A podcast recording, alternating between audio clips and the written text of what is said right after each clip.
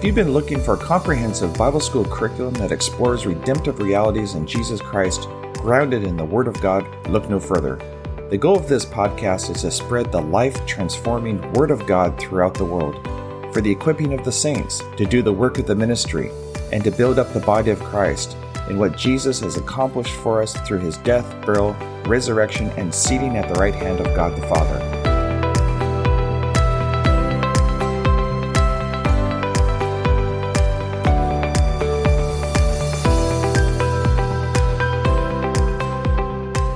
There's such an untapped potential for Christians to enter into their glorious inheritance in Jesus Christ. Together we will discover what Jesus has done for us by providing such a great salvation, and how to appropriate the promises of God in our lives. Jesus said in John chapter 8, verse 31, "If you hold to my teaching, you are really my disciples, and then you will know the truth, and the truth will set you free." Each podcast season will cover one of the books that I have compiled over the years. You can find a complete listing of my Christian education material on my website at www.wordinspire.com. You're welcome to download these ebooks for free in PDF format for your own personal or ministry use. So let's explore these biblical truths and principles together that will absolutely transform our lives. God bless.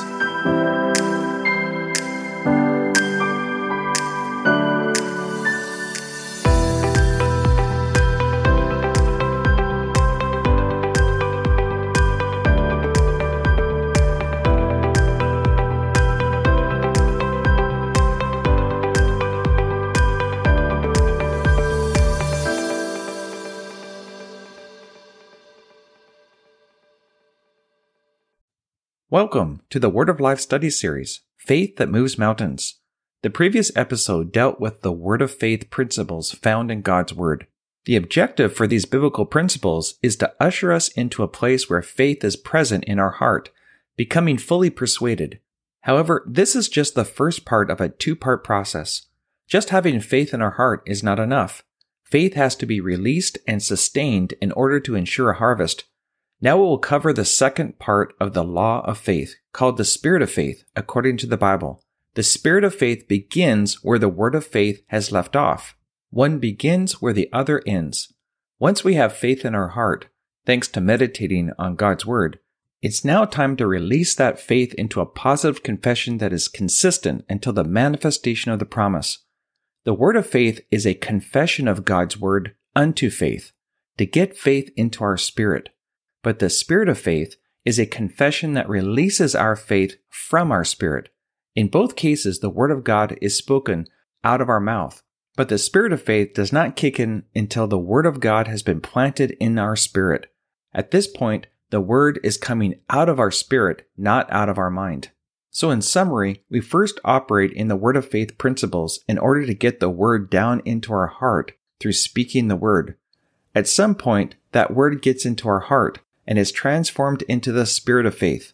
This spoken word from our heart is what brings the promises of God into manifestation in our life and moves the mountains of circumstances out of the way.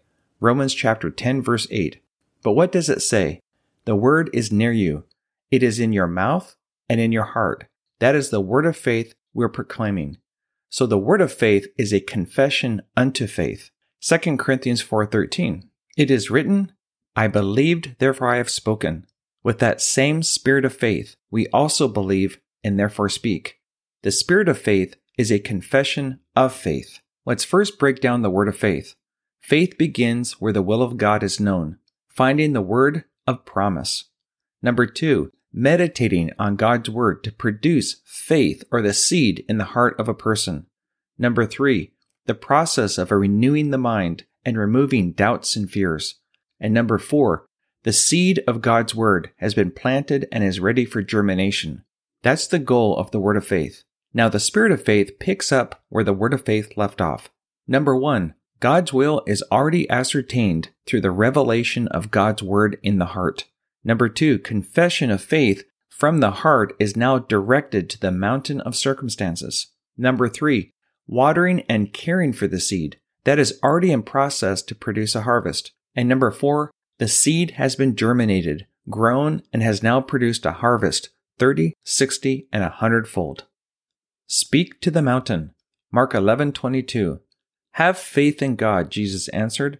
I tell you the truth, if anyone says to this mountain, go throw yourself into the sea, and does not doubt in his heart, but believes that what he says will happen, it will be done for him.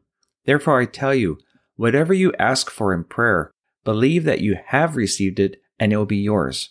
Let's now look at some mountains and some scriptures that we can speak against those mountains. First one is sickness and disease. By his stripes I am healed. The second mountain, fear and doubt. Greater is he that is in me than he that is in the world. The third one, poverty and lack. But my God shall supply all my needs according to his glorious riches in Christ Jesus. Number 4, weakness and disability. I can do all things through Christ who strengthens me. Number 5, personal relationships. The love of God is shed abroad in my heart. And number 6, the flesh, the devil, and the world. I have overcome them by the blood of the Lamb and by the word of my testimony. You see, the mountain has no choice. When we operate in the spirit of faith, we are calling it the way we want it, not the way it appears. The mountain of problem must obey. It has no other choice. Notice in the ministry of Jesus that he talked to trees, to the wind, the sea, to dead people, and to demons. They all obeyed him. Jesus always operated in the spirit of faith. That is why everything he said came to pass. He did not have to meditate on the scriptures through the word of faith principles in order to get the word in his heart like we do. That is why many Christians get confused when nothing happens when they speak to the mountain. They have overlooked the precondition to faith, to believe in their heart that what they say will come to pass. Mark 4:35, Luke 5:24, chapter 6 verse 10, Luke 17 verse 12, and John 5:8. Folks may say, but that was Jesus. Well, true, but when you read Mark 11:22-24 again, and you will notice that he has given us authority to walk in his footsteps according to John 14 verse 12. And 1 John 2:6, take the word that is stored in your heart, the sword of your spirit, and destroy those problem areas in your life. Speak directly to the problem in Jesus' name. Jesus had functioned on the earth as a Son of Man anointed with the Holy Spirit, without measure, mind you, so we could follow his example on the earth. Remember, these words did not originate with us. They are not words we had dreamed up. We are speaking God's word to the mountain, not our own words. When we put Bible promises in our hearts and speak them out of our mouths on the authority of God's word, the facts in our life have to obey and conform to God's eternal truths. However, if we venture out into presumption outside the written word of God, we are speaking after the traditions of men and presumption, resulting in no power to move mountains. 1 Corinthians 4:6. Now, brothers, I have applied these things to myself and Apollos for your benefit, so that you may learn from us the meaning of the saying, do not go beyond what is written. Then you will not take pride in one man over against another. For who makes you different from anyone else? What do you have that you did not receive? And if you did receive it, why do you boast as though you did not? Mark 7 verse 6. Jesus replied, Isaiah was right when he prophesied about you hypocrites. As it is written, these people honor me with their lips, but their hearts are far from me. They worship me in vain. Their teachings are but rules taught by men. You have let go of the commands of God and are holding on to the traditions of men. And he said to them, you have a fine way of setting aside the commands of God in order to observe your own traditions. Thus you nullify the word of God by your tradition that you have handed down, and you do many things like that. Jesus was so highly developed in his faith because he always spoke that which he heard from his Father. There was no corruption in his words. He always said what he meant and meant what he said. People who are always joking or flirting with deception, just read Proverbs chapter 26, verse 18 and 19.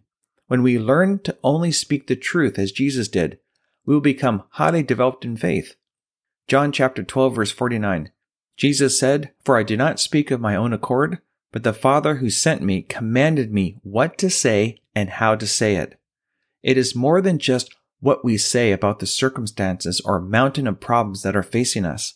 We must develop faith in our words so we can believe that what we are saying day after day will come to pass. The only way that can be done is by speaking only the things we desire to come to pass. Let's not speak the things we don't desire. We have developed our vocabulary to speak negative things. Most of our common sayings are negative. Our everyday speech has been influenced by the enemy to keep us from releasing faith in our own words according to God's word. It will take a period of time before we can believe that everything we say will come to pass. We don't get there overnight. We may have been talking foolishness and perverse speech for many years. Keep it simple, Matthew 5:37. To just believe is not enough. The Bible is very explicit about speaking the word out loud. Certainly one can pray silently, and God will hear us. But when it comes to releasing our faith, it needs to be spoken. Don't expect to become highly developed in faith overnight. Walking by faith is a lifestyle, and it takes time. There is a process of learning and applying the principles of God. Not only that, we're not always going to operate these principles correctly the first time either. We must be willing to make mistakes, and if it's not working, then we need to honestly evaluate what we've been doing. Another mature believer can provide an objective perspective to what they see going on in our lives that may be tripping us up. For example, it was 25 years from the time God made the promise to Abraham until it came to pass. We make the same mistake when we think everything is going to happen in just a few days. Growing in faith is a process. We are the sum total today of the words we spoke yesterday. Many people fail to realize that it takes time for things to develop. It takes time to turn things around. If we have been speaking negatively for 15 years, we're not going to change those deep-seated patterns of behavior in just 4 days. First, we must set things in motion in the spiritual realm through faith-filled words. 750 years before the Father sent Jesus into the earth, he spoke it through the prophet Isaiah. God started saying it 750 years before it came to pass. But so often we want things to happen overnight. We must learn to operate in God's principles. It is so easy to overload our faith. We must learn to recognize the level at which our faith is developed. Then operate on that level until we develop to a higher level. Saying and believing brings results according to Mark 11:22-24. However, just speaking to the mountain for the sake of just speaking won't cut it. Anyone can do that, even unbelievers. The ungodly do not have Bible faith to move mountains. 2 Thessalonians 3:2. And pray that we may be delivered from wicked and evil men, for not everyone has faith. We must believe that everything we say to the mountain will come to pass. Believing is a prerequisite to moving the mountain. We must release faith from our hearts in every word we speak. That is the spirit of faith that moves mountains out of our lives. Practice God's principles in order to set them into motion in your life. For the promises of God's word are as near to you as getting them in your mouth. Dare to speak His word of promise to the mountains in your life.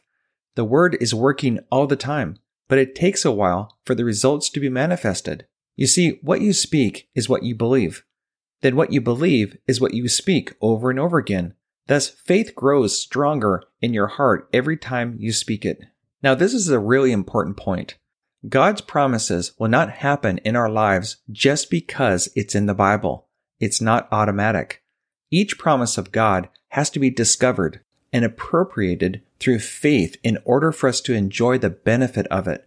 We must get in agreement with what God has said in His Word and confess that as being true in our life.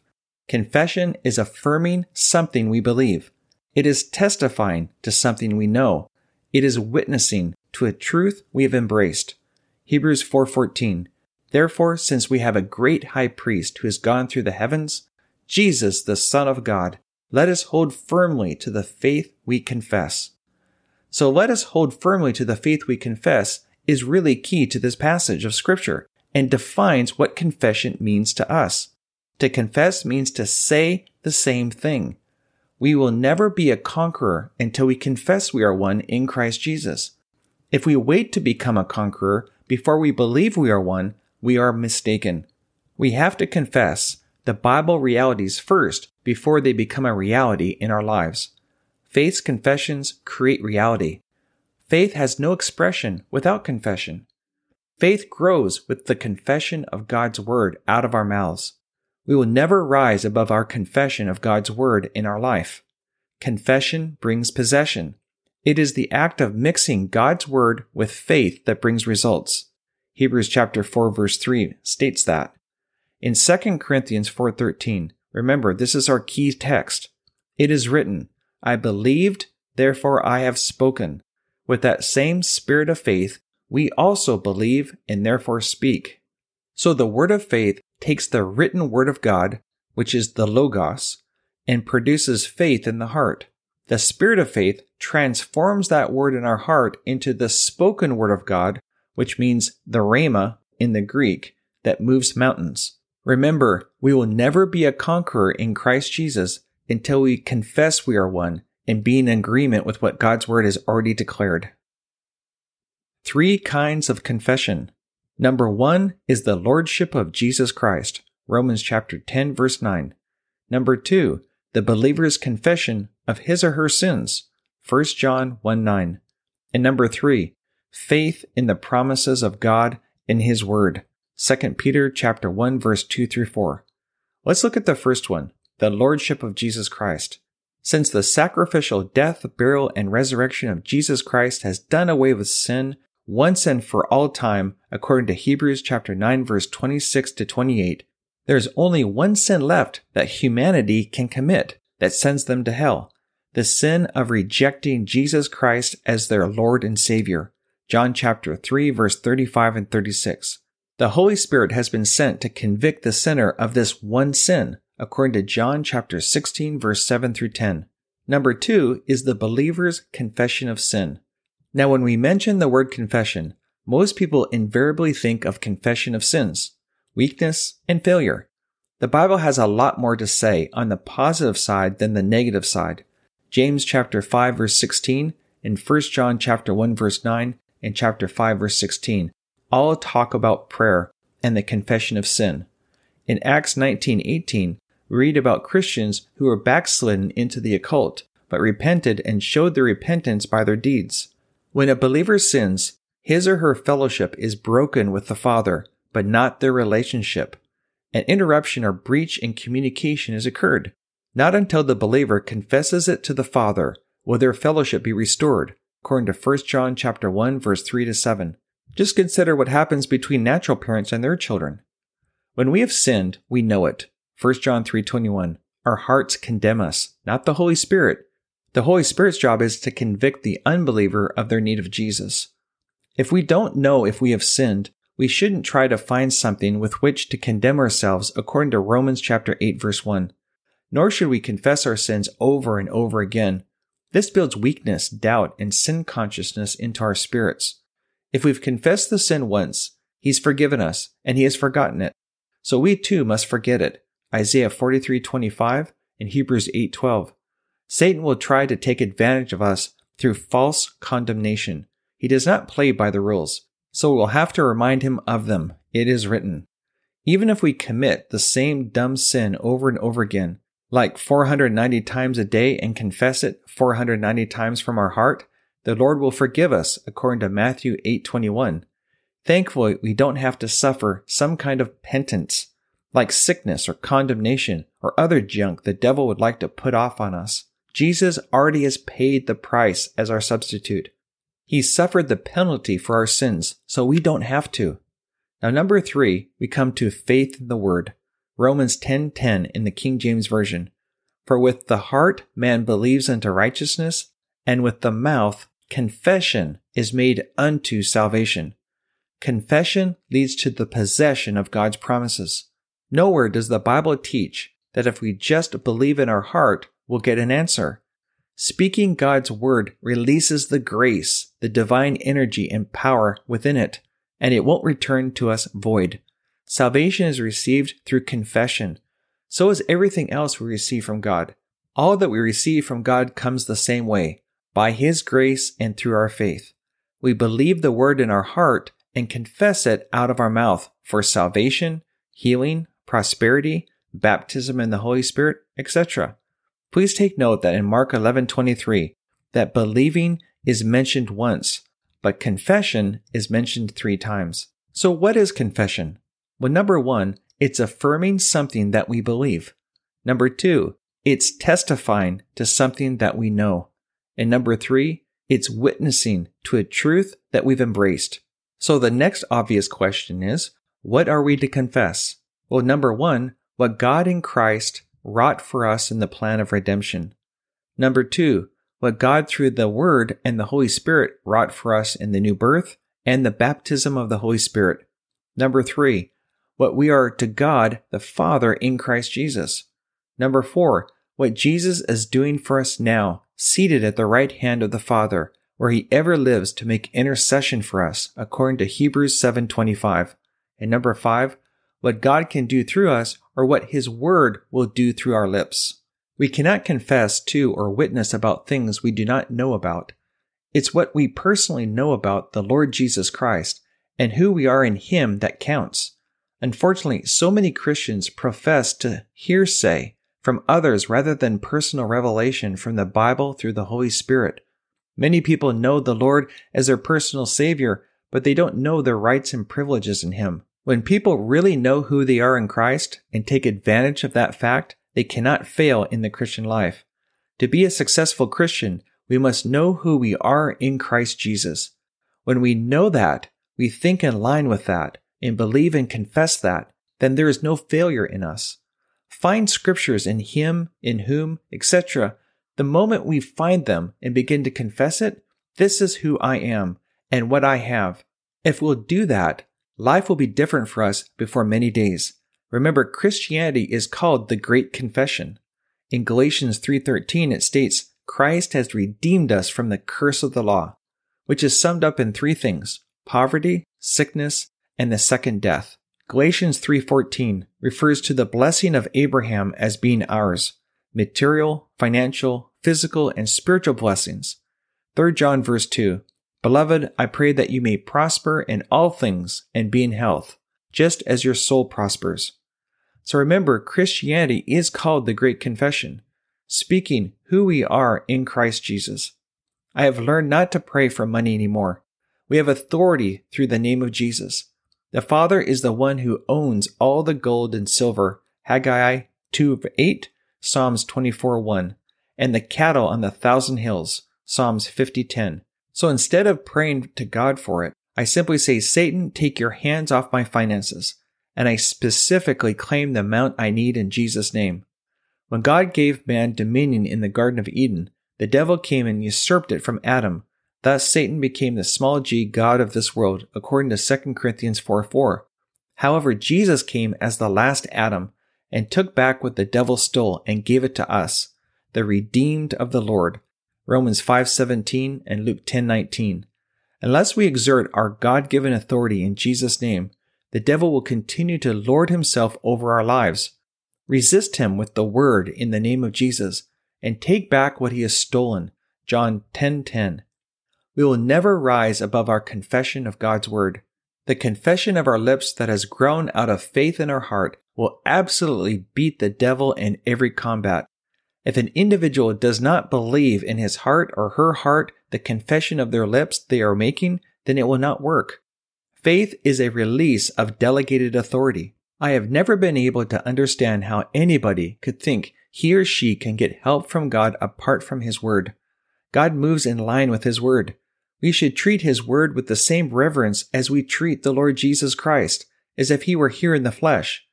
God has given us his word to get our thinking straightened out. If any of my thinking is not in line with God's word, I'm going to make it a priority to change my thinking to conform to the eternal standard, our final authority. Psalms 119, verse 152. In Mark 16:20 it states, Then the disciples went out and preached everywhere, and the Lord worked with them and confirmed his word by the signs that accompanied it. We renew our mind by studying the Word of God. The Word of God teaches us to have the mind of Christ, according to 1 Corinthians 2:16. The only way we can have the mind of Christ is to study His Word, believe it in our heart, and act upon it. We must stop holding to the confession of our senses and hold on to what God's Word says. If the Word says we are healed, then we are. Act on the Word, and it will heal us every time. Proverbs 4, verse 20 to 22. Believing God is believing His Word. I can't understand God the Father by feelings. I can't understand the Lord Jesus Christ by my feelings. I understand God the Father and the Lord Jesus Christ only by what the Word says about them. We need to get acquainted with God the Father and the Lord Jesus Christ through the Word of God. They are everything the Word says they are. Many people try to get acquainted with God through their feelings. When they feel well, they think God heard them. If they don't feel well, they think He has not heard them. Their faith is based on their feelings. Our faith must be based on God's Word. If God's Word says He hears me, I know He hears me because He said so, and His Word cannot lie. I will believe the Word regardless of the evidence that would attempt to satisfy my 5 physical senses. Let me illustrate the necessity to be persistent when it comes to standing on God's Word regardless of physical circumstances and difficulties. It takes determination to receive healing.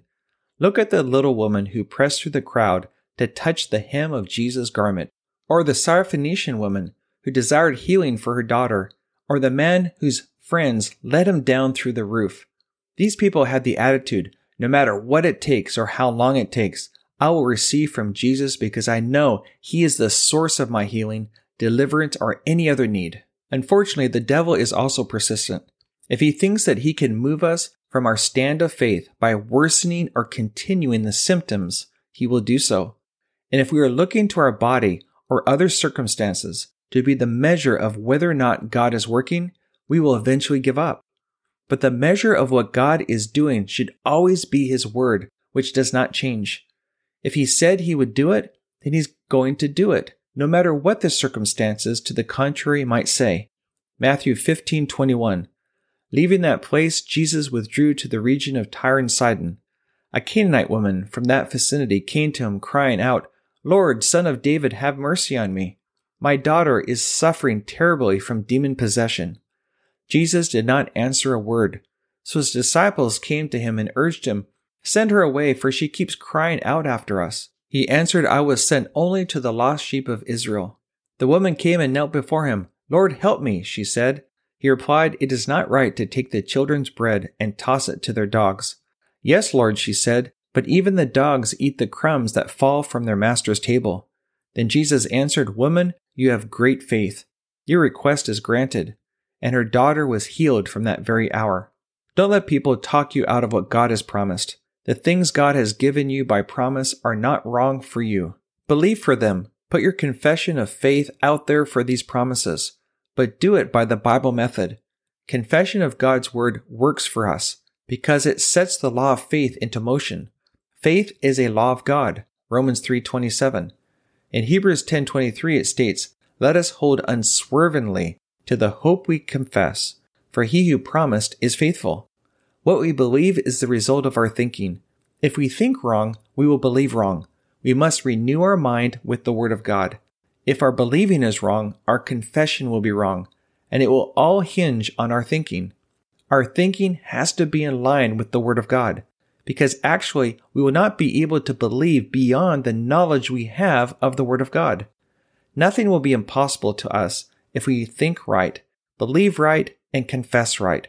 Mark 9:23 and Luke 1:37. To believe in our heart means that we also must speak that word out of our mouth. The two go hand in hand. God's Word comes first.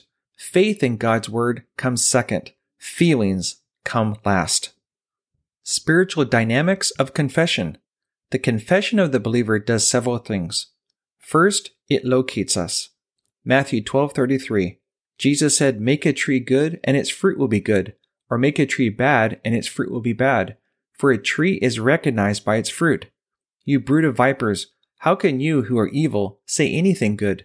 For out of the overflow of the heart, the mouth speaks.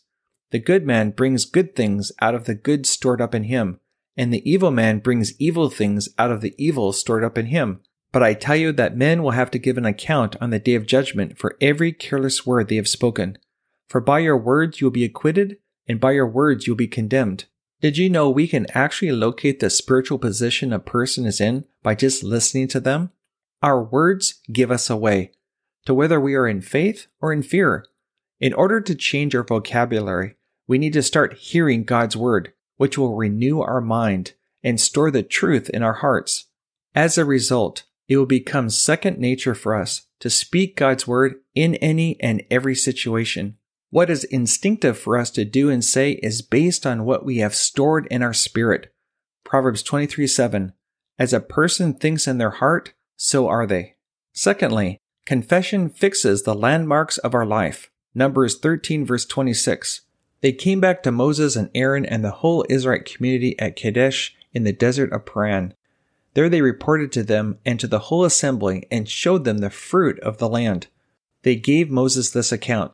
We went into the land to which you sent us, and it does flow with milk and honey. Here is the fruit. But the people who live there are powerful, and the cities are fortified and very large. We even saw descendants of Anak there. The Amalekites live in the Negev.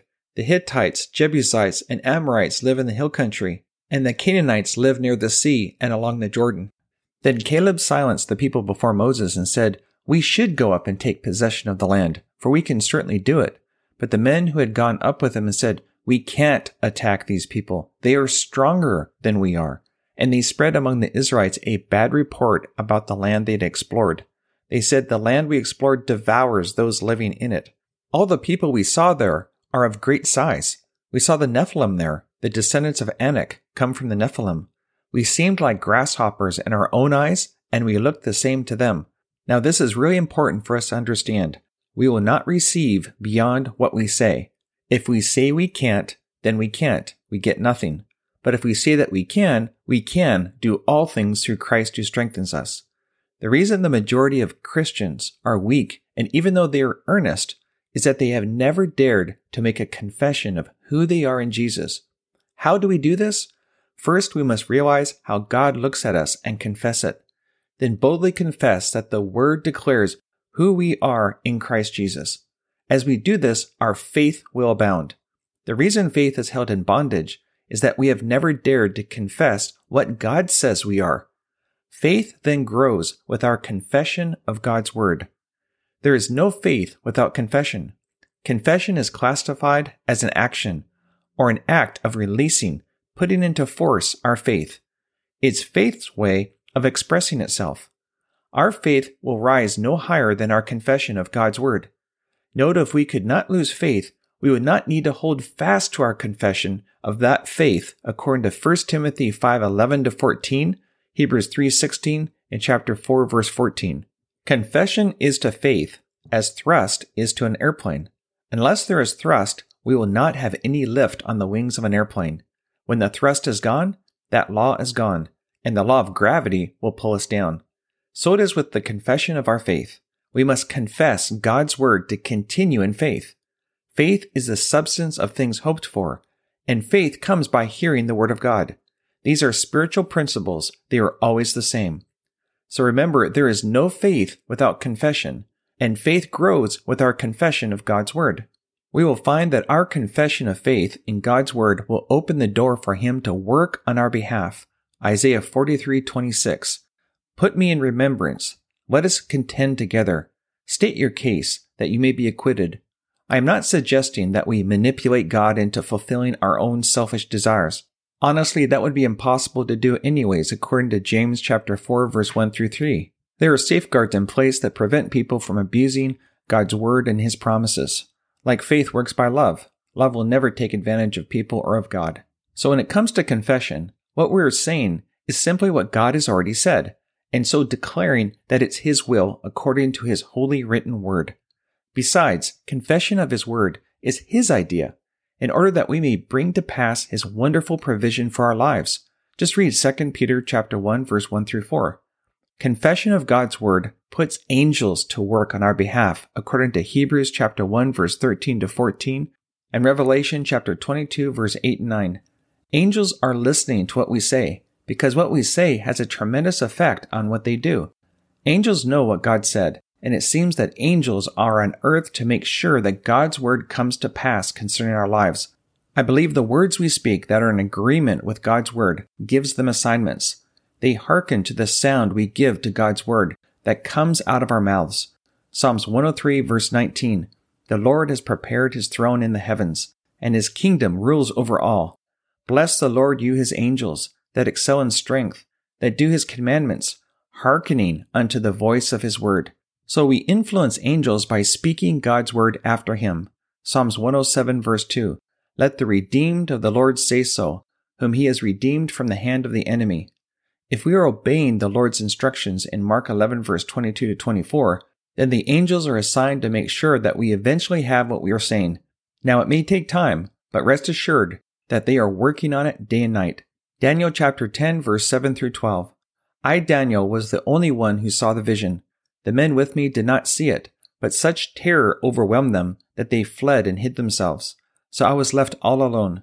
Gazing at this great vision, I had no strength left. My face turned deathly pale, and I was helpless. Then I heard him speaking. As I listened to him, I fell into a deep sleep, my face to the ground. A hand touched me and set me trembling on my hands and knees. He said, Daniel, you who are highly esteemed, consider carefully the words I am about to speak to you, and stand up, for I have now been sent to you.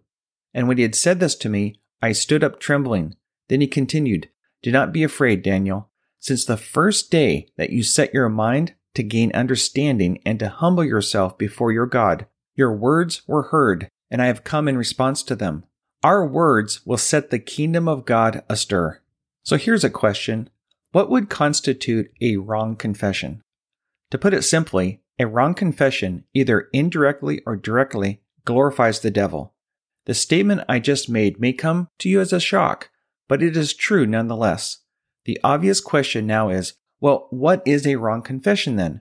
A wrong confession, of course, is a confession of defeat, failure, and of supremacy of Satan in some way. Some Christians are always talking about their combat with the devil. They magnify the devil and what he is doing. Anytime one talks of how the devil is holding him or her in bondage, how he is making them sick and keeping them from success, it is a confession of defeat and failure. 2 Corinthians 10:17. But let him who boasts, boast in the Lord. When a wrong confession is made, we give Satan dominion over us. A wrong confession destroys our faith. It holds us in bondage. Therefore, don't talk about the circumstances or what the devil is doing. The confession of our lips that has grown out of faith in our heart will absolutely defeat the devil in every combat.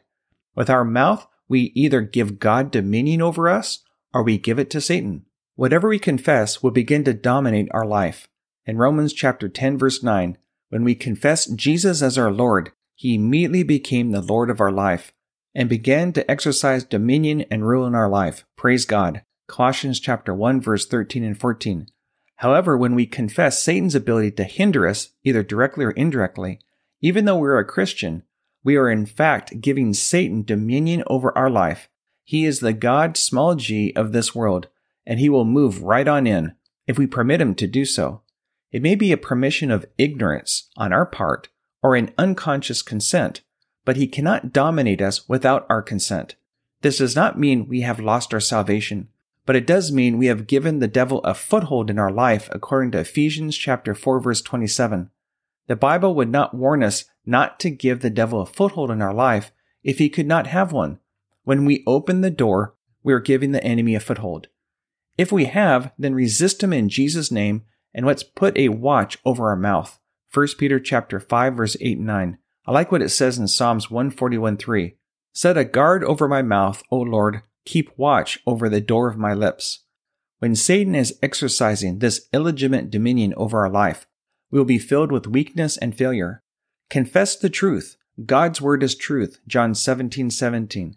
It may not be true right now in our life, but by confessing it, in time, the word will replace what we have now, which is defeat, with what we want, and that's victory. Because God's word is a higher law. Romans 8:1. However, it will only be true in our life if we enforce it through the confession of God's word out of our mouth. Legally, Jesus has provided us with all things that pertain to life and godliness, but it's not automatically applied in our life.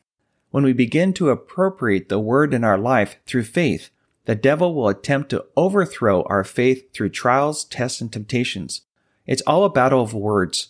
Matthew chapter 4, verse 1 through 11, 2 Corinthians chapter 10, verse 3 and 5. As we practice God's word in our life against the obstacles of life, we will grow up spiritually. Each battle we win, the next one will be easier to overcome. John 16:33. Jesus said, I have told you these things so that in me you may have peace. In this world you will have trouble, but take heart, I have overcome the world. 1 John 5:4. For everyone born of God overcomes the world. This is the victory that has overcome the world, even our faith. Who is it that overcomes the world? Only he who believes that Jesus is the Son of God. Only a few realize that our confessions imprison us and that only the right kind of confession will set us free. It is not only our thinking, but it is the words we speak that will build power or weakness into us.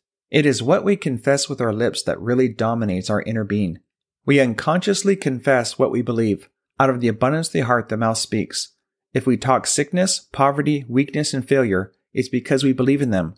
By hearing ourselves and others speak these kinds of words over and over again, it is necessary that there be a continual confession of our redemption from Satan's dominion and that he no longer rules over us with condemnation or the curse of the law. We are to hold fast to our confession because our confession is Satan's defeat. Jesus defeated the devil nearly 2,000 years ago at Calvary, but what he did for us legally has to become a vital, living reality in our lives. We will never understand thoroughly the Word of God until we can see clearly the two different sides of our redemption, the legal side and the vital side. So there's a balance between the two. The legal side are the facts of redemption. The vital side is how to receive it personally into our lives. The Greek tense of Hebrews 4:14 is, let us hold fast to saying the same thing. Our confession will either imprison us or set us free. Confession is the result of our believing, and our believing is the result of our right or wrong thinking. The promises of God must first be spoken over our lives as though they are a reality, even before the manifestation of the promise comes to pass. It is already provided for, according to the Word. It belongs to us. But if we never dared to confess it or to claim it, we will never walk in it for ourselves. When we confess who we are in Christ, claim it, and walk in it, we are just appropriating the reality of what already is legally ours in Jesus Christ. Romans 4:17, as it is written, I have made you a father of many nations. He is our Father in the sight of God in whom he believed, the God who gives life to the dead and calls things that are not as though they were. Again, let's go back to Mark 11:22. Have faith in God, Jesus answered. I tell you the truth. If anyone says to this mountain, go throw yourself into the sea, and does not doubt in his heart, but believes that what he says will happen, it will be done for him. Therefore, I tell you, whatever you ask for in prayer, believe that you have received it, and it will be yours. For example, in the area of healing, many people receive healing in a large crusade where the corporate anointing is in operation. But when they get on their own, the devil takes advantage of their ignorance of the principles of faith. As a result, they lose their healing because they failed to keep their mouth in line with the Word, saying the same thing concerning the promises of God. The moment the devil slaps some symptoms on their body in an attempt to deceive them into opening the door, they say, well, I guess that old cancer has come back on me again. That is just what the devil wanted to hear and was waiting for, and says, thank you very much. Here, have 7 times as much cancer as you had before. Maybe this time I can kill you quicker before you get healed again. Sometimes we do people an injustice by not following up with them, by teaching from God's Word on how to keep their healing. The enemy will come and test it in order to see if he can put it back on them again. The truth is, if they don't get their minds renewed with God's Word in order to speak in agreement with the Word, that same old thing will come back on them because the whine is still in their voice. Speaking of whining and complaining, we can pray for people in faith, but if they maintain the wrong confession, it will do no good. It will nullify the effect of our prayer. 1 Peter 5:8 and James 4:7. Some people believe that anyone can pray the prayer of faith for them and get results, whether they believe the Word or not. That is wrong. Prayer is important, but it is the prayer of faith in agreement with the other person that gets the job done. I've heard people say, well, Jesus can do anything. Well, not according to Mark chapter 6, verse 5 and 6. So if Jesus could not help people who were stubbornly persisting in doubt and unbelief, neither can we. Let's read that, Mark chapter 6, verse 5. Jesus could not do any miracles there, except lay his hands on a few sick people and heal them, and he was amazed at their lack of faith. Please do not confess your doubts. We don't have any business entertaining doubts than we do dope. Doubt is just as evil and destructive as drugs are in a person's life. Since it is evil, we have no business putting up with it in our lives. Doubt is contraband goods, and the devil is the doubt dealer. Expose and renounce all forms of doubt, as subtle as they appear. Don't allow it to escape your lips, because if you do, it will nullify your faith. Resist doubt and fear in the name of the Lord Jesus Christ, and those tormenting twins of the enemy will leave you. We have no more business in saying words of doubt than in saying curse words. That is the devil's language. Many people think they are just being honest when they confess that they are afraid or that they have doubts. They are also usually the ones who are the first to criticize those who speak faith in the face of difficult situations. Start confessing who you are in Christ. You are a believer, a new creation, so start acting like one. Talk that, believe that, and think that. Many people do not have any faith because they talk themselves out of it when they pray. How, you may ask? They bring up every sin or mistake they can think of, and when they get through, they don't have any faith at all, because they are holding themselves under condemnation and making the wrong confession. The believer who is continually confessing his or her sins and weaknesses is building weakness, failure, and sin into their consciousness. As long as we hold to a confession of weakness, sickness, and pain, we still have those problems. We may search for a person of God to pray the prayer of faith for us, but it will be of no avail, because our unbelief will destroy the effects of their faith. As I said before, some people get healed by mass faith, but when they get on their own after the meetings, Satan takes advantage of their unbelief and the sickness returns. No matter how long a person prays for us, as long as we act against the word can't work for us. But when we act in line with it, it will work for us every time without exception. Hebrews chapter 3:17. And with whom was he angry for 40 years? Was it not with those who sinned, whose bodies fell in the desert? And to whom did God swear that they would never enter his rest, if not to those who disobeyed? So we see that they were not able to enter because of their unbelief. God's hands are tied until we step into agreement with his word and speak it out of our mouths. Contradictory evidence. What next? There are many facts about our lives that are not in agreement with God's word. It may be a fact that we have a particular problem, like fear, let's say. It may be a fact that we are currently being oppressed by this demonic force, a spirit of fear. These may be facts that are evident in our life, but it is not the final authority. Let's not put up with anything the devil throws at us. Let's stand up in faith and speak the truth of God's word, which is our final authority for all matters that pertain to life and conduct. Please remember, what God's word says is how he sees us, and the truth always trumps facts. John 8:31. Then Jesus said to those Jews who believed in him, If you abide in my word, you are my disciples indeed, and ye shall know the truth, and the truth shall make you free. At times, we are all guilty of speaking contrary to the truth in one form or another. James 3:14. If you are dealing with some form of fear in your life, begin confessing Isaiah 54:14. I would encourage you to personalize this truth by speaking it in the first person. Let's do that now. Isaiah 54:14. In righteousness I will be established. Tyranny will be far from me. I will have nothing to do with fear. Terror will be far removed. It will not come near me. If anyone does attack me, it will not be my doing. Whoever attacks me will surrender to me. So there is a difference between a fact and a truth. There is such a thing as lying vanities, according to Jonah chapter 2 verse 8 in the King James Version. They that observe lying vanities forsake their own mercy. Satan's tactics is to take a lie and present it as though it was truth. It's called deception in the Bible. God has provided a way for escape from every trial, test, and temptation, and it is found in the truth of God's word. 1 Corinthians 10:13. If we seek the counsel of the world or listen to worthless talk that contradicts the truth of God's word, we are forsaking our own mercy in so doing. So in the face of fear, we need to confess, I am far from oppression. Fear does not come nigh me. Well, someone may come along and say, you would be lying if you said that, if you're still feeling fearful. No, actually, I'm speaking the truth. Now, it may not be true right now in my life at the moment, but that's the reason I'm saying it. That is what faith is all about, calling the things I do not have as though I did. Romans 4:17.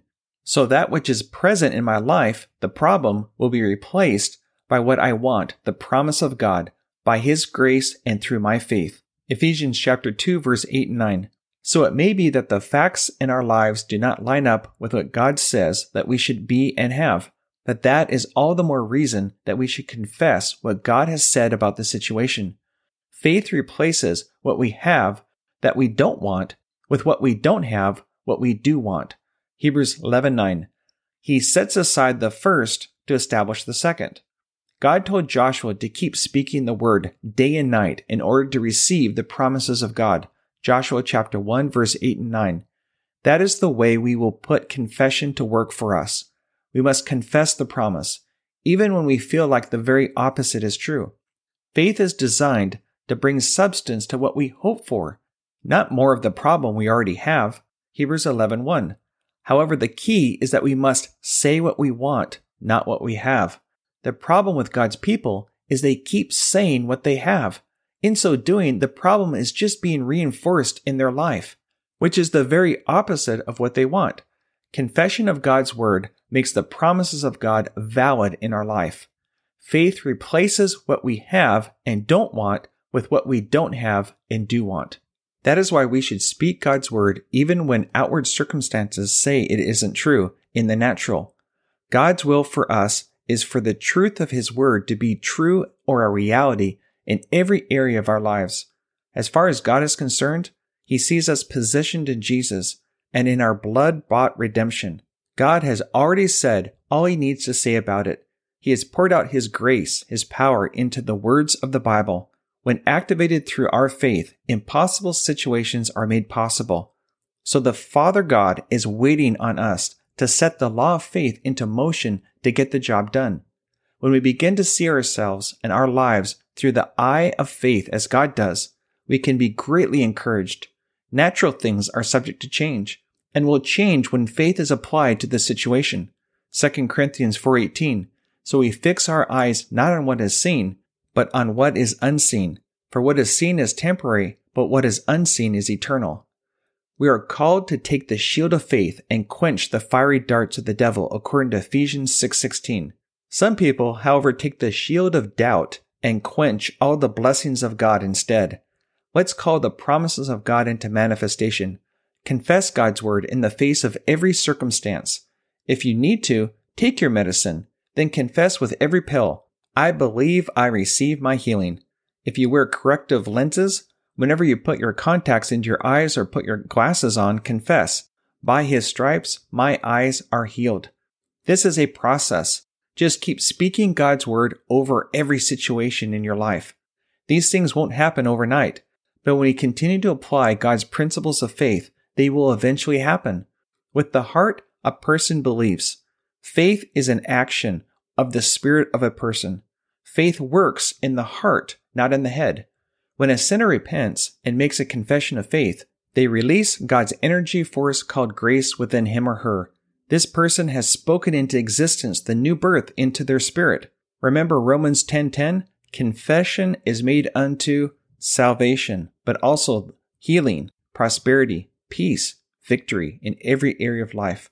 Now there are some who confess God's word out of fear. It sounds good. They are saying the right things, but they are doing it out of fear and desperation.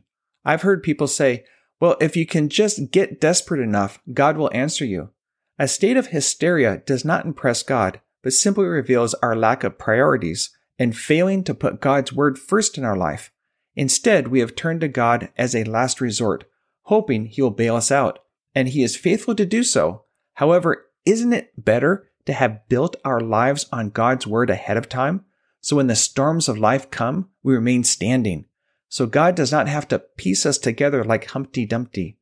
However, God wants us to establish a lifestyle of learning to walk by faith in good times as well as the seasons of trials, tests, and temptations. Our confession must be done in faith. That is why we must continue to do it. Now, in the beginning, we will be speaking some things that we don't initially believe when we first speak them. even though we know it's the right thing to do because it's in the Bible. We know the Bible is true, but it won't necessarily be true in our life immediately.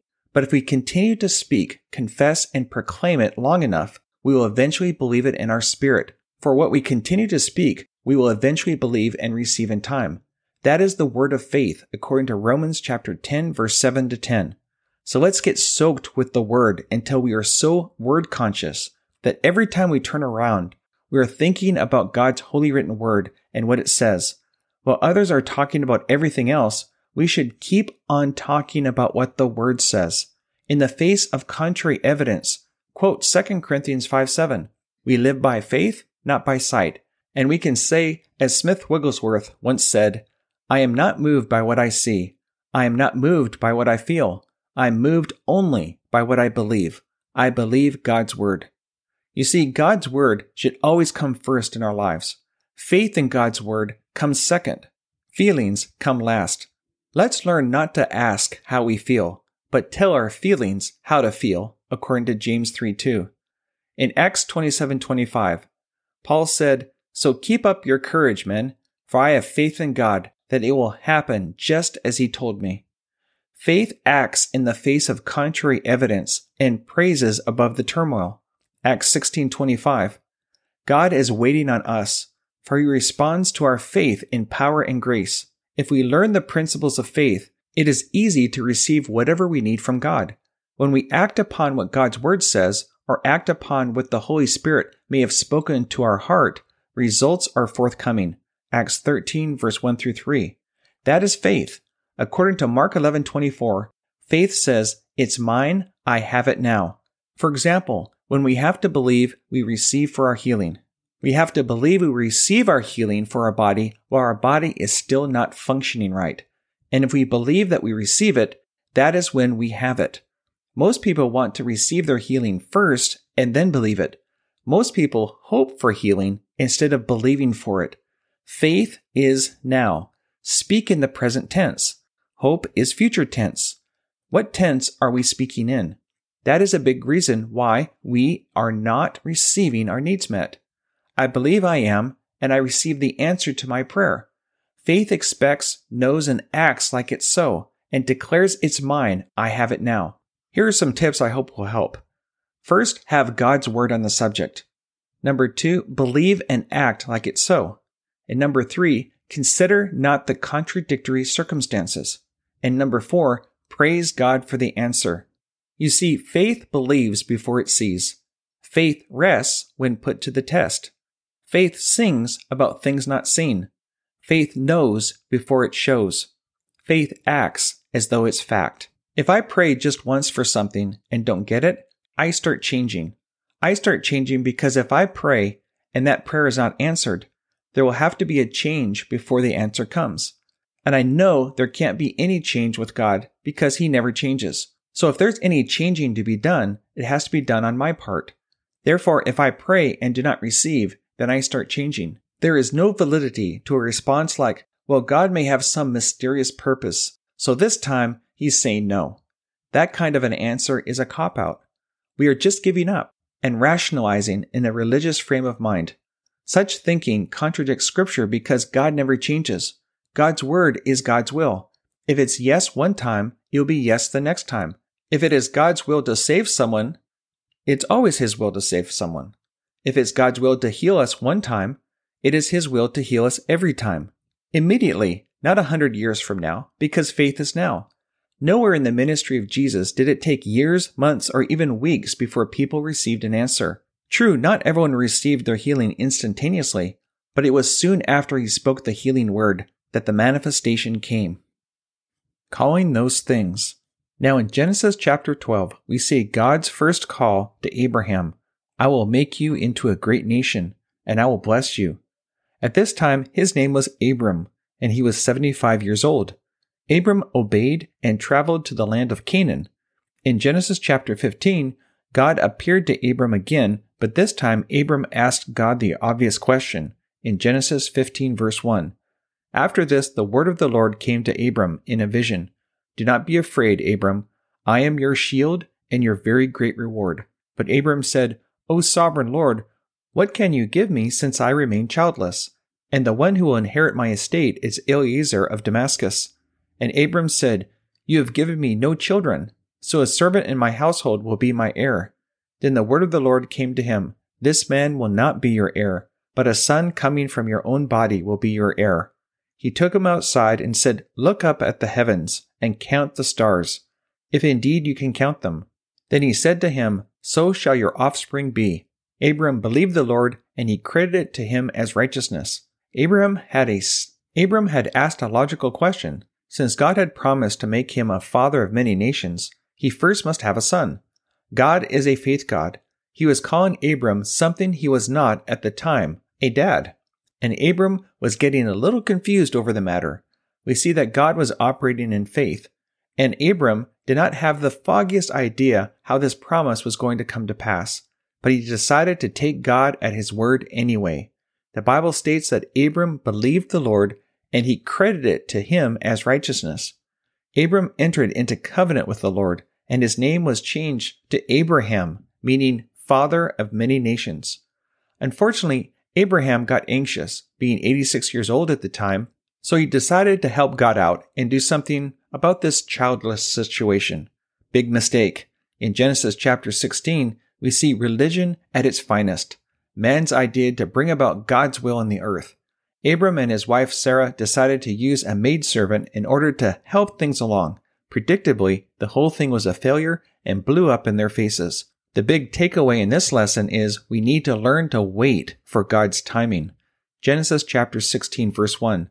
Now Sarai, Abram's wife, had borne him no children, but she had an Egyptian maidservant named Hagar.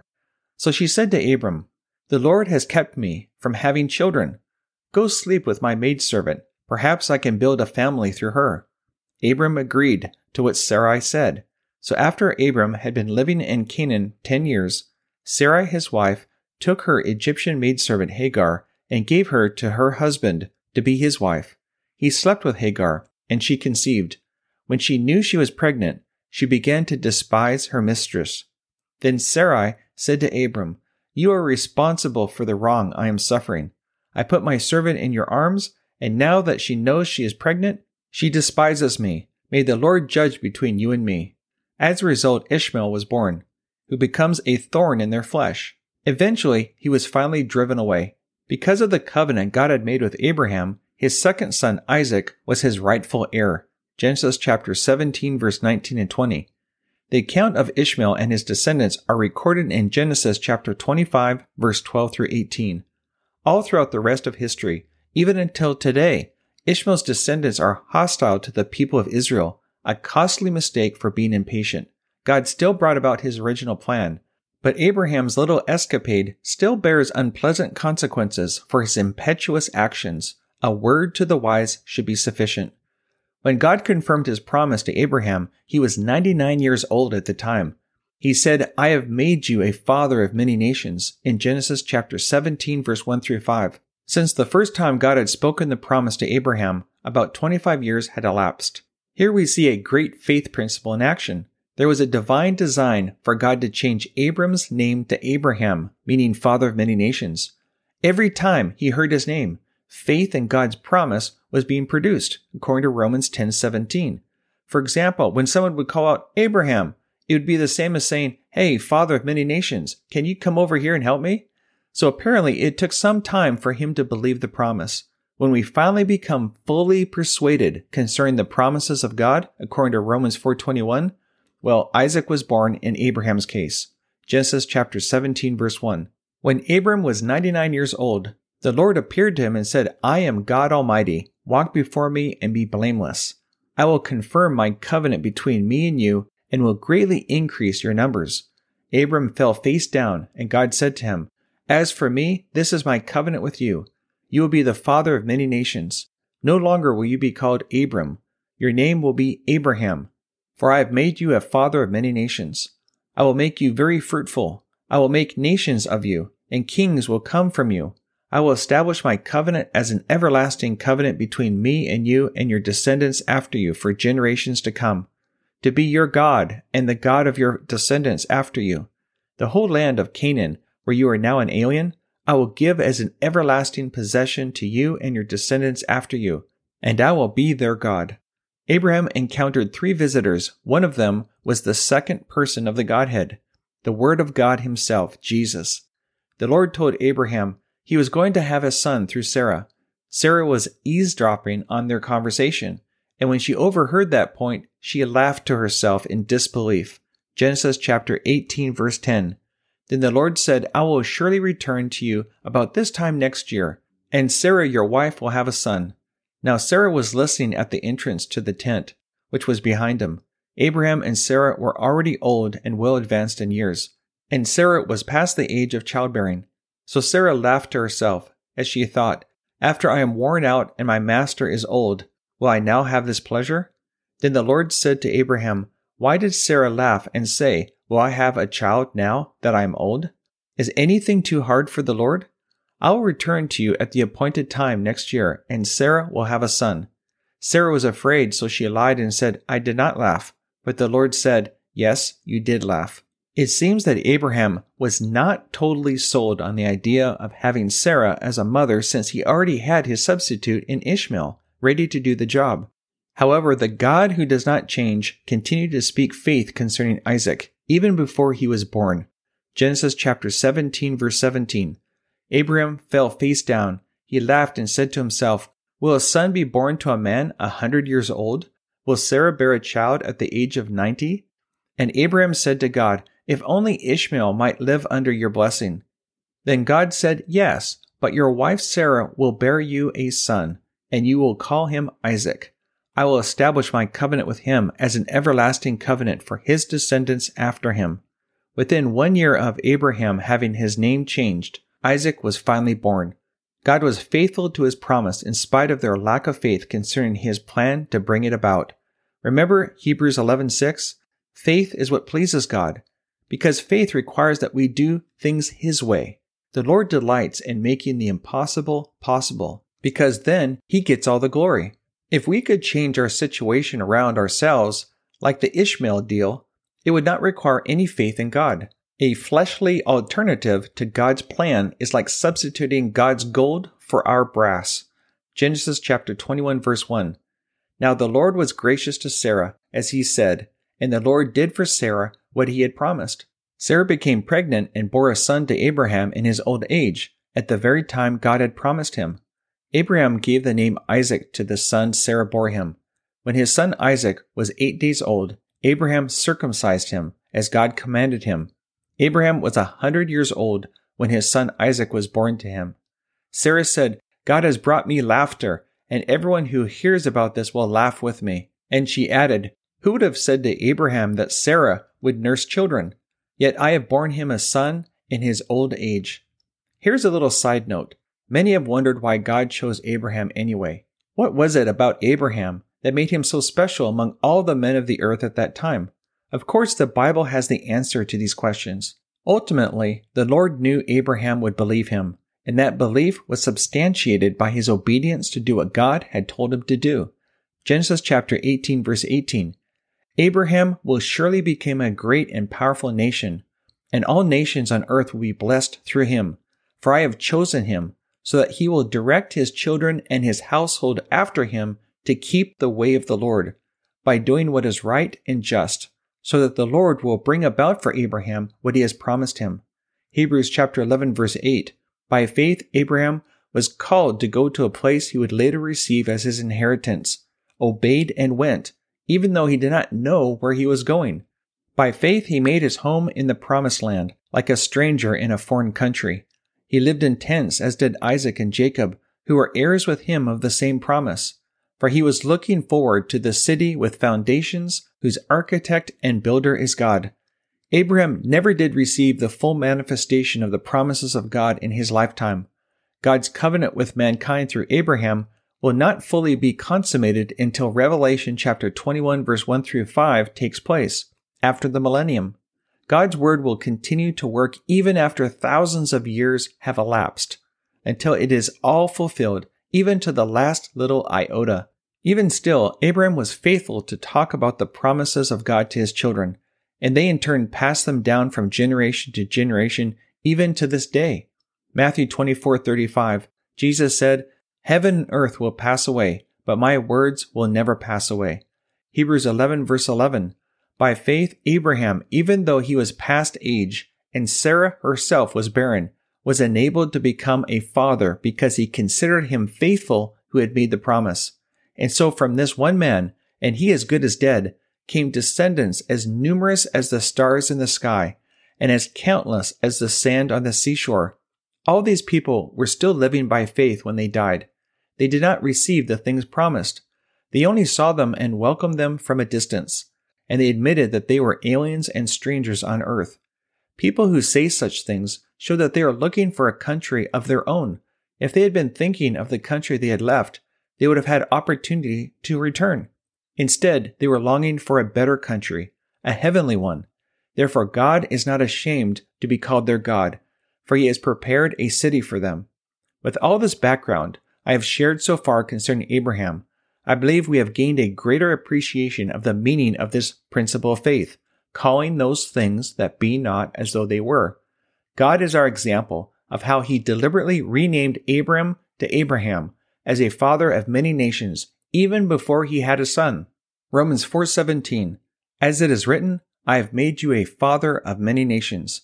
He is our father in the sight of God in whom he believed, the God who gives life to the dead and calls things that are not as though they were.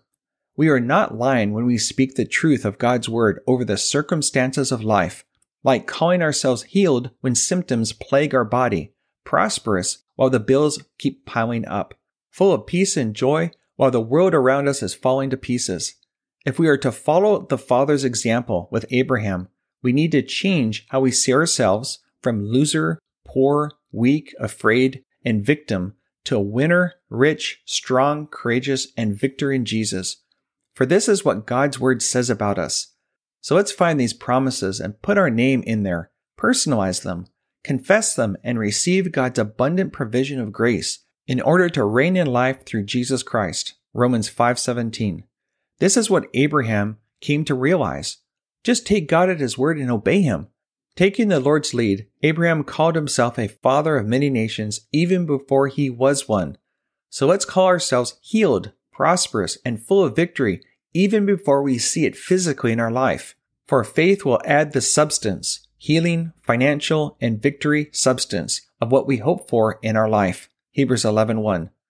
I like what it says in Romans 4:16.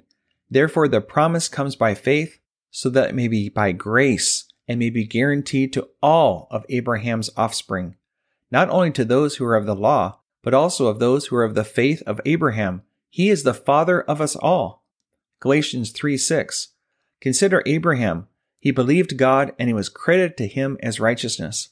Understand then that those who believe are children of Abraham. The scripture foresaw that God would justify the Gentiles by faith, and announce the gospel in advance to Abraham. All nations will be blessed through you, so that those who have faith are blessed along with Abraham, the man of faith. But the scripture declares that the whole world is a prisoner of sin, so that what was promised, being given through faith in Jesus Christ, may be given to those who believe. What we must come to understand is that what is unseen or invisible is eternal. 2 Corinthians 4:18. So we fix our eyes not on what is seen, but what is unseen. For what is seen is temporary, but what is unseen is eternal. Faith in the heart is a spiritual force inside the human spirit, which comes from the Word of God. Faith in the heart gives the human spirit the ability to conceive what God has promised. Then after conception, eventually there will be a manifestation. The promises in the Bible are God's will for you and me, but they will not come to us just because they are in the Bible. We must call them into our life. We need to check up on ourselves. Perhaps we've been calling things for years, and that is the reason we get into bad situations. We've been calling the wrong things. To change our situation, all we have to do is switch over to the positive side of confession and consistently speak God's word over life's circumstances. Luke 17:6. He replied, if you have faith as small as a mustard seed, you can say to this mulberry tree, be uprooted and planted in the sea, and it will obey you. Confession is a method of calling things that are not as though they were. If I am sick, I confess I am healed by the stripes of Jesus. I am delivered from the authority of darkness. I am redeemed from the curse of the law. You see, I'm calling my body well and healthy on the authority of God's word. That's faith, not presumption. I'm not suggesting that we go around denying sickness. As children of God, we are not called to become doormats for the devil to walk on. Rather, Jesus put him under our feet in order to walk all over the devil. Luke 10:19. No, we deny the right for sickness and disease to exist in our body when Jesus redeemed us from it, as he did with sin. We need to put into practice God's method, the principles of the kingdom of God. Let's start calling our body well. Note, we should use wisdom when calling things that be not as though they were in public, because people will misunderstand us and think we're either crazy or lying. 1 Corinthians 1:28. He chose the lowly things of this world and the despised things and the things that are not to nullify the things that are. When we call things into manifestation, we in fact are nullifying the problem that exists. When problems exist, we don't deny that the problem exists. If our body is sick with symptoms, we don't deny it. Rather, we say, I have some symptoms present in my body, but I believe that right now, God's word is affecting a healing and a cure and is driving every trace of it out of my body in Jesus' name.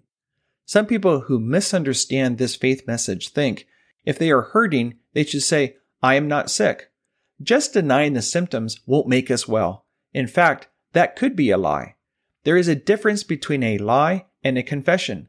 We will go more into depth about this in a little bit. In Matthew 17:20, Jesus replied, Because you have so little faith, I tell you the truth, if you have faith as small as a mustard seed, you can say to this mountain, move from here to there, and it will move. Nothing will be impossible for you. This is how faith works. It first starts very small as a seed, speaking words.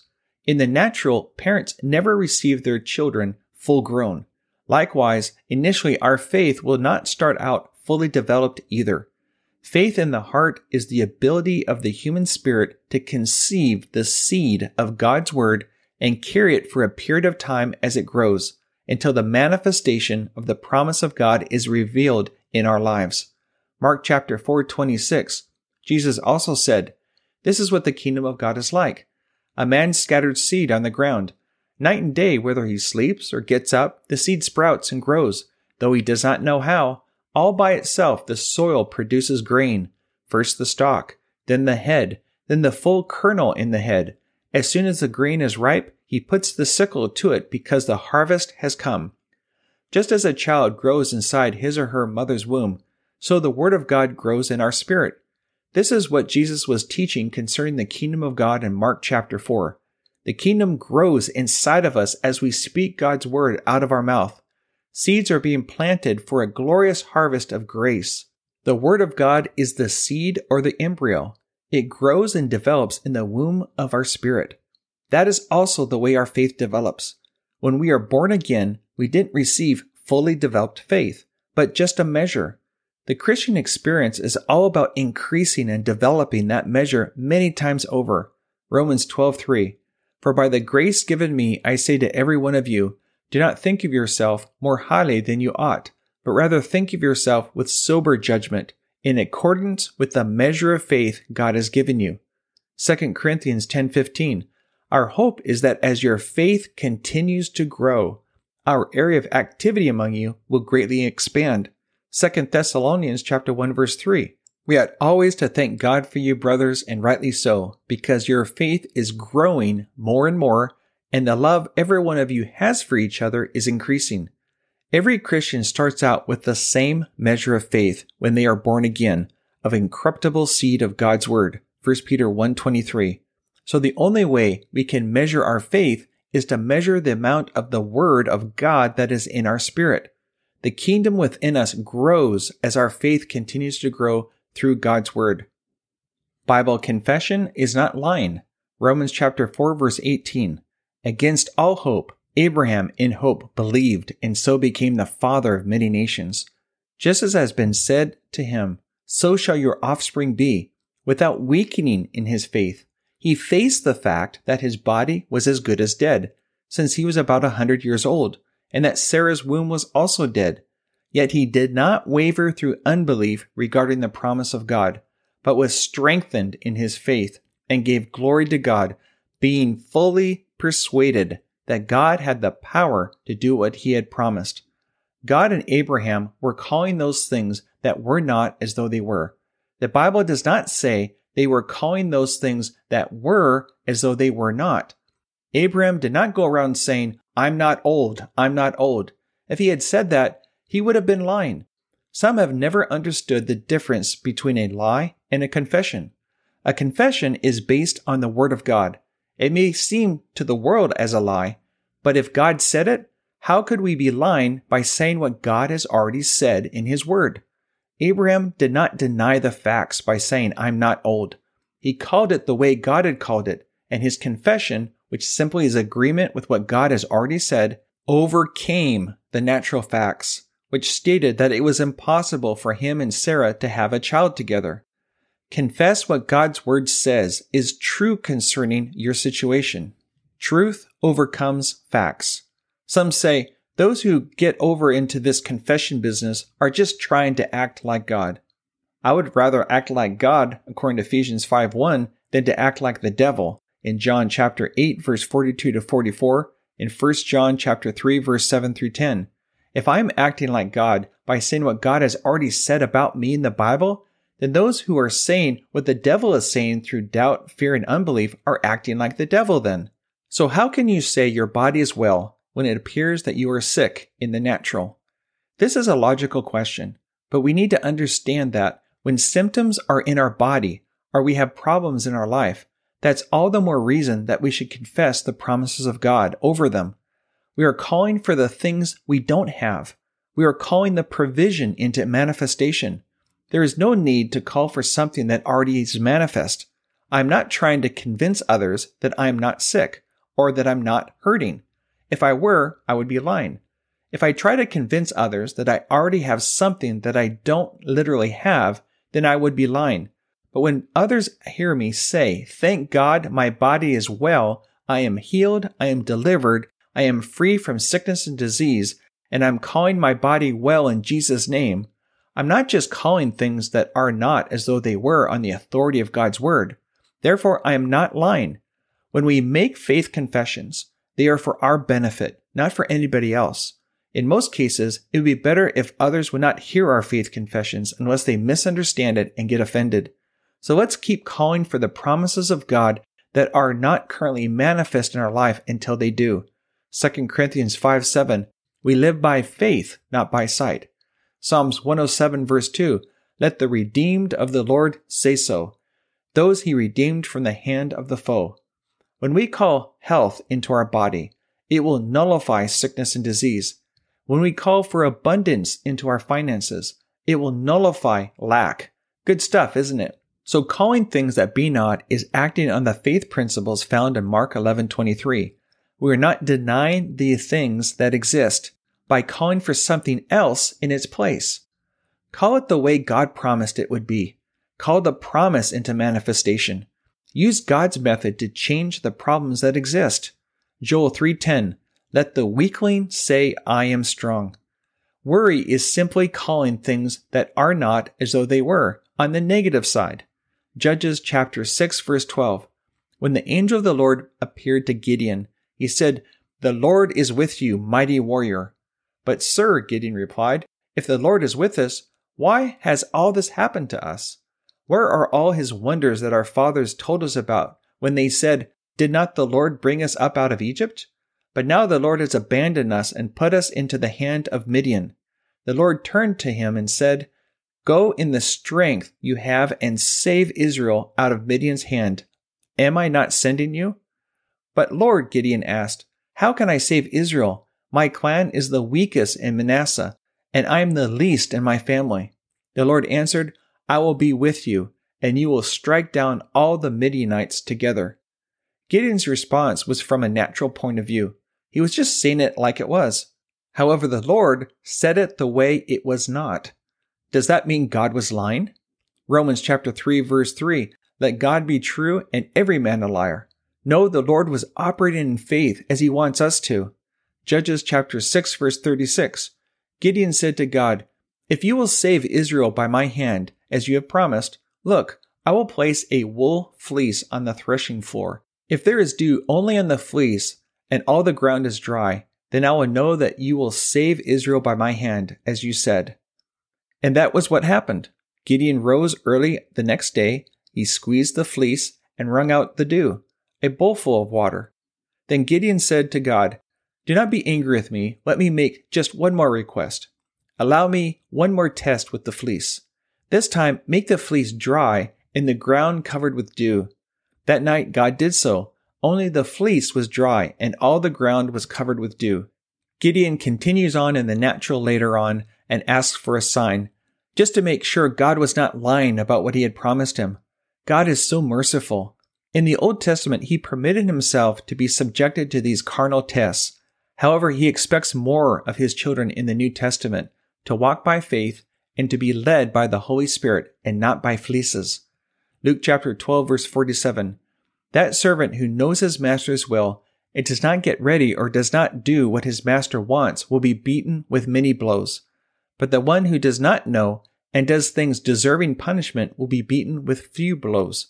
From everyone who has been given, much more will be demanded. And from the one who has been entrusted with much, much more will be asked. If we're going to trust in a fleece or some other physical sign, just mark it down. We're going to get fleeced. The devil can manipulate circumstances in the natural in order to deceive us, so we move out of the will of God as a result. Rather, let's trust the inward witness of the Holy Spirit as the new covenant child of God. He will bear witness with our spirit what God's will is for our life in every decision. Romans 8:14. Take God's word for your hope in any hopeless situation. Some may say, "That is just a bunch of positive thinking, mind over matter, and Christian science stuff." No, they are principles from the Bible and the power of his word over all matter. Let's look at a few examples in the ministry of Jesus where he spoke faith over situations that faced him. Mark chapter 5, verse 39. Jesus went in and said to them, "Why all this commotion and wailing? The child is not dead, but asleep." But they laughed at him. John chapter 11, verse 11. After he had said this, he went on to tell them, "Our friend Lazarus has fallen asleep, but I am going there to wake him up." The disciples replied, "Lord, if he sleeps, he will get better." Jesus had been speaking of his death, but his disciples thought he meant natural sleep. So then he told them plainly, "Lazarus is dead, and for your sake I am glad I was not there, so that you may believe, but let us go to him." John chapter 2, verse 19. Jesus answered them, "Destroy this temple, and I will raise it again in 3 days." The Jews replied, "It has taken 46 years to build this temple, and are you going to raise it up in 3 days?" But the temple he had spoken of was his body. Concerning this principle of faith, of calling those things that be not as though they were, we are talking about calling the promises of God. It is not about something God does not want us to have, but about things that God has already given to us. Some say, "You're just plain make-believe, confessing all these things." No, faith brings into manifestation the substance of things hoped for or desired. Hebrews chapter 11, verse 1 through 3. There are three main methods by which this principle is expressed. Number 1, by praying the answer. Number 2, through confession of God's word. And number 3, by our actions, which are displayed on a daily basis.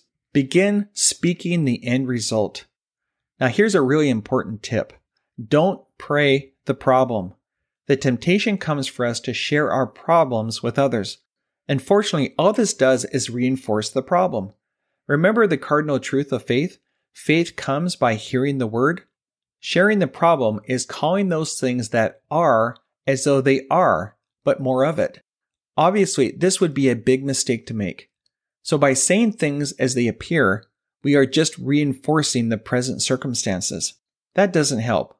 To discuss the details of our problems with our friends and then try to release faith in the promises of God is being double-minded. And James chapter 1, verse 5 through 8 says that we should not expect to receive anything from God as a result. Friends, these are the things that are defeating us. Let's learn how to control our mouth, speak only that which is in agreement with God's word consistently without undermining our faith confessions with a bunch of double talk. We do foolish things sometimes, thinking that we are being honest, transparent, and authentic. People who practice this will often say, "Well, brother, I'm just telling it like it is. You know, you have to say it like it is."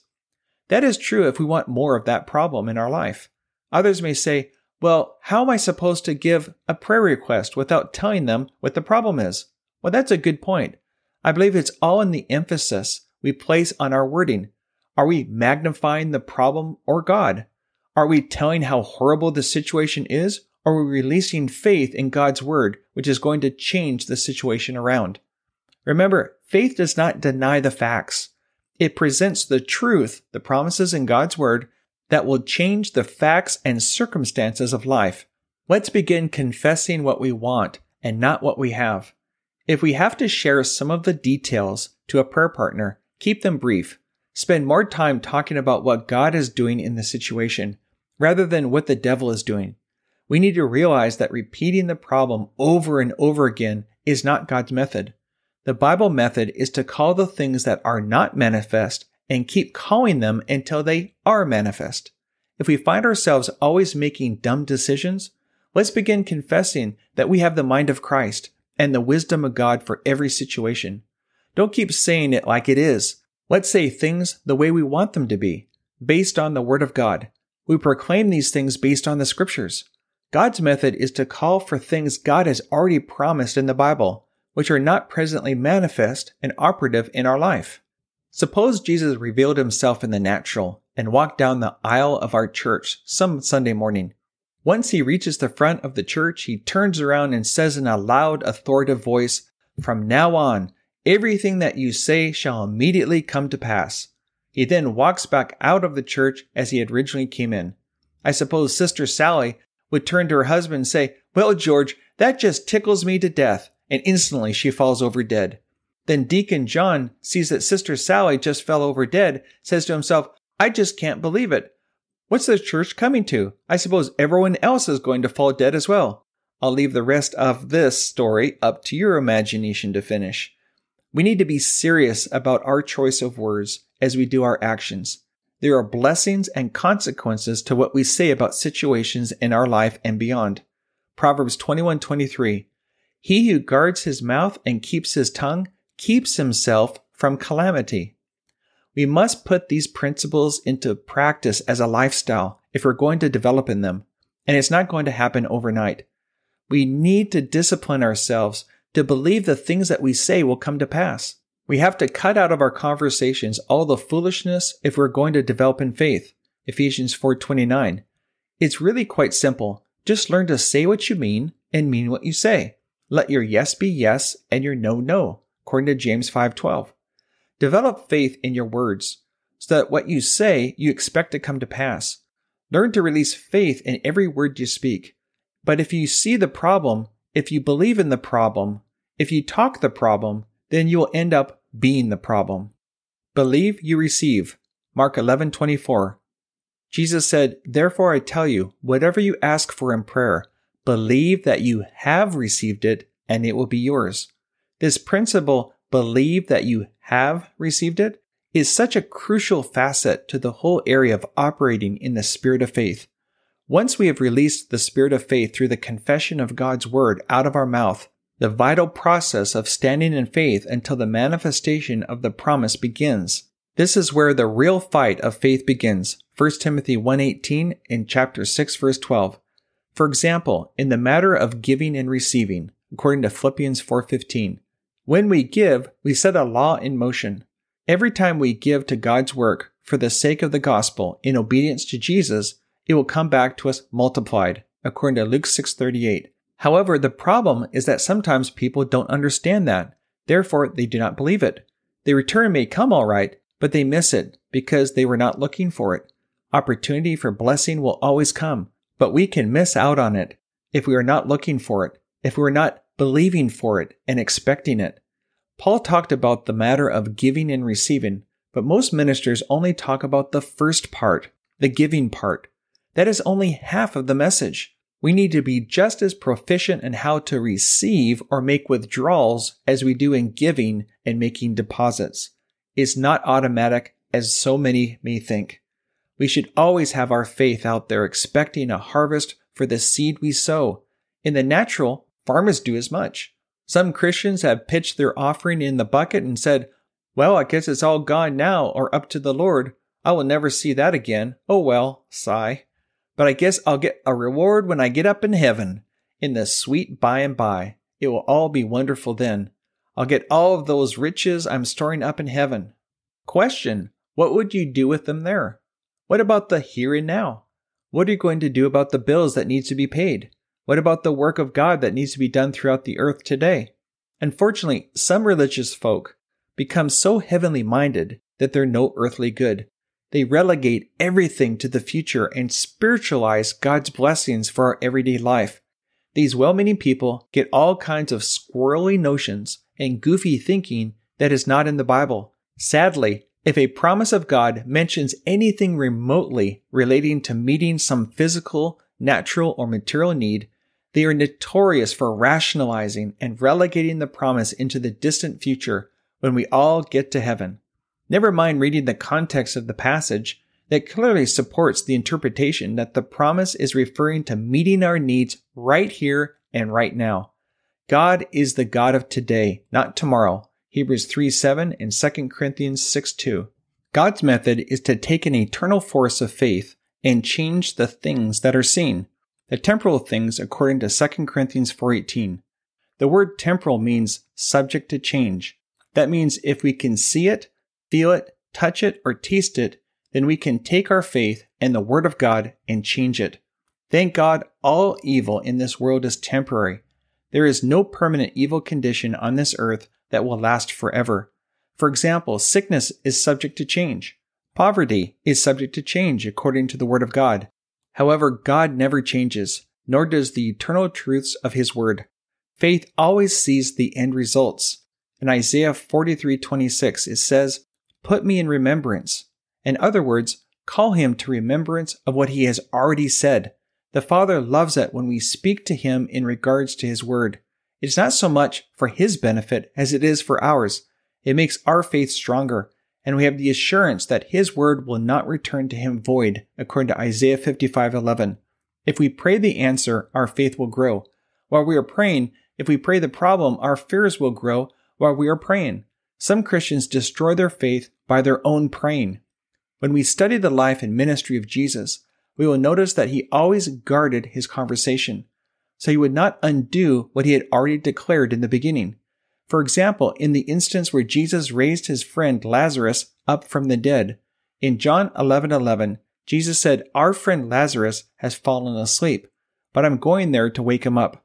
Jesus declared from the beginning that His friend would be raised from the dead. Once Jesus got there, He never backed down from His earlier declaration. John 11:39, Jesus said, "Take away the stone." When Jesus made these declarations, all kinds of doubts began to fly from people around Him, but His response was, "Did I not tell you that if you believed, you would see the glory of God?" Now get this next statement Jesus had made: "Father, I thank You that You have heard Me. I knew that You always hear Me, but I said this for the benefit of the people standing here, that they may believe that You sent Me." When it comes to prayer, we must know that God has heard us. The secret of knowing if God has heard us is to pray in line with God's will, which is God's Word. Jesus had fulfilled the conditions of believe before you receive when He had spoken in faith. 1 John 5:14, "This is the confidence we have in approaching God, that if we ask anything according to His will, He hears us. And if we know that He hears us, whatever we ask, we know that we have what we have asked of Him." After we pray, don't pray again. God either heard us or He didn't. If we keep asking for prayer, our confession is saying that God did not hear us the first time. These are the things that are whipping us. By confessing the same old prayer request over and over again, we were actually falling under the condemnation of the heathen through vain repetition. Matthew 6:7. A person would never get a house built if they put the foundation down one day and took it up the next. repeating the act again and again. Take a farmer, for instance, who goes out into his fields and plants seed, only the next day to dig it up again, repeating the same act over and over again. Neither of these people will ever see the fulfillment of their endeavors, and neither will we if we go on praying on and on in the same manner. When we pray, let's claim the promise that God has already heard us the first time and has already answered our prayer. Now is the time to thank Him for it and go on our ways as though we already have it, because technically speaking, we really do from a spiritual point of view. In time, it will manifest in the natural realm if we hold fast to our confession of faith by saying the same thing. Once we say God has heard our prayer, never go back on it. It doesn't matter what we see, feel, or what our senses tell us. Stay with it. Take hold of it with the tenacity of a bulldog and don't turn loose. For example, in the area of physical healing, Satan can camouflage a few symptoms and try to make us believe that we are not healed. In the first place, he has no authority over us as Christians. All he can do is try to get us to believe the symptoms and go by our senses. The wrong confession defeats us, not only by our words, but by our actions. The decisions we make determine our destiny. Our corresponding action will dictate that we carry ourselves as though the answer came the minute we had prayed. Start confessing what God says is true in the Word, even if it totally contradicts natural circumstances. When it comes to speaking God's Word, we can do that over and over again, but we don't want to take that same approach with prayer. The prayer of faith is prayed once, then thanksgiving and the sacrifice of praise unto the Lord will follow until the answer manifests. So what do healed people do? Do it. Remember, God speaks the things desired, Genesis chapter 1, verse 2 and 3, not what he does not desire. He calls for the thing that is not manifest, which in turn brings to nothing the persisting condition. Likewise, we are to imitate our Heavenly Father and call for the things that we desire according to God's Word, Mark 11:24. As you study the Bible, you will notice that God never does anything without saying it first. Faith always sees the end results. We are everything the Word of God says we are. Therefore, everything we say should be in agreement with God's Word, not with our circumstances. Please don't become discouraged when starting out on this faith journey. When you hit a few bumps in the road, we all do, someone might say, "But I prayed for somebody and they died." What does that have to do with it? All God expects for us is to use our faith in every situation we come up against. However, we might as well get used to it. We're not always going to be in control of every situation or circumstance. When dealing with prayer for other people, there are so many other variables involved, primarily their free will and the consequences for certain actions. We have authority in our own house, Acts 16:31, but not in someone else's house or their life. We can change our own personal world, but we can't just barge into someone else's and alter their world without their permission. The eye of faith always sees itself with the answer in hand before it has ever manifested. We have been saying that faith always speaks the end result. If it's not now, it's not faith. People are going to misunderstand us as we begin to operate in this realm. But if we want to walk in the kingdom of God with our head held high because of what Jesus has done for us, we need to learn to walk by faith. God's Word gives us the assurance that the answer is on its way when we activate it by His grace and through our faith in God's Word. Have you ever connected faith and your imagination together? You should. The two really go hand in hand. I believe that imagination and the ability to dream is a God-given capacity. This creative expression from God is the result of mankind being made in the image and likeness of God, according to Genesis chapter 1, verse 26, to dream, create, and innovate. In the natural, we make plans to do something, like go on a vacation. Usually, mental images are created first. Through our mind's eye, we can see ourselves having a good time. We start planning out the details, the road trip, etc. More importantly, we start talking about it as though we were already there. That is how God created us to function, and that is how faith works. We talk ourselves into the blessings of God. The same is true when one operates in the spirit of faith. Faith sees the answers and makes plans as though they had already happened. Our conversation speaks in present tense as though we already got it. Faith is the creative force of God that fashions the dreams of God into reality. The same is true for us. We hear people talk about blind faith, but faith is not blind. Faith always sees. Faith always sees through the storm. Instead of getting focused on the present, faith always sees the end result. Faith has its sights fixed on a specific target and is not distracted by peripheral things. In Romans 14:23 says, "And everything that does not come from faith is sin." A simple definition for sin is to miss the mark. Therefore, faith sets its sights on the promises of God and hits the bullseye every time. Mark 4, verse 35. That day, when evening came, he said to his disciples, "Let us go over to the other side." Leaving the crowd behind, they took him along just as he was in the boat. There was also other boats with him. A furious squall came up, and the waves broke over the boat, so that it was nearly swamped. Jesus was in the stern, sleeping on a cushion. The disciples woke him and said to him, "Teacher, don't you care if we drown?" He got up, rebuked the wind, and said to the waves, "Quiet, be still." Then the wind died down, and it was completely calm. He said to his disciples, "Why are you so afraid? Do you still have no faith?" Jesus made a declaration to his disciples, "Let us go to the other side." Those words were so full of faith that nothing in all creation could keep them from coming to pass. Obviously, the disciples did not take to heart those words. Those were words of destiny. It must happen that way.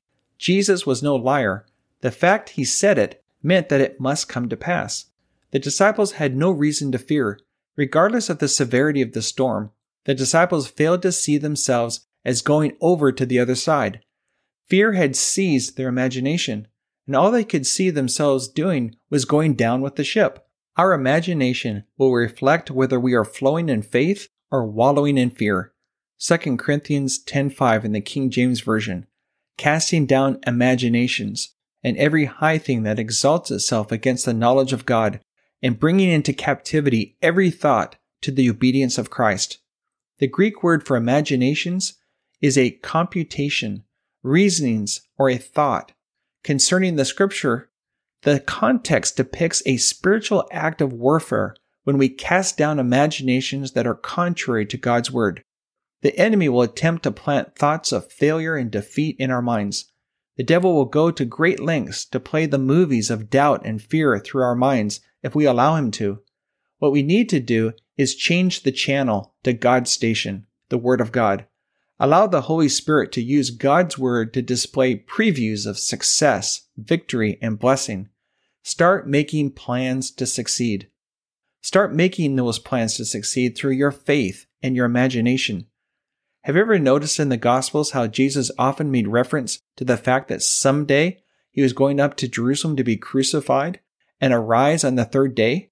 Luke 9:22, 13:32, 18:33, 24 verse 7, and verse 25 to 27. Faith had his footsteps marked out to fulfill the scriptures.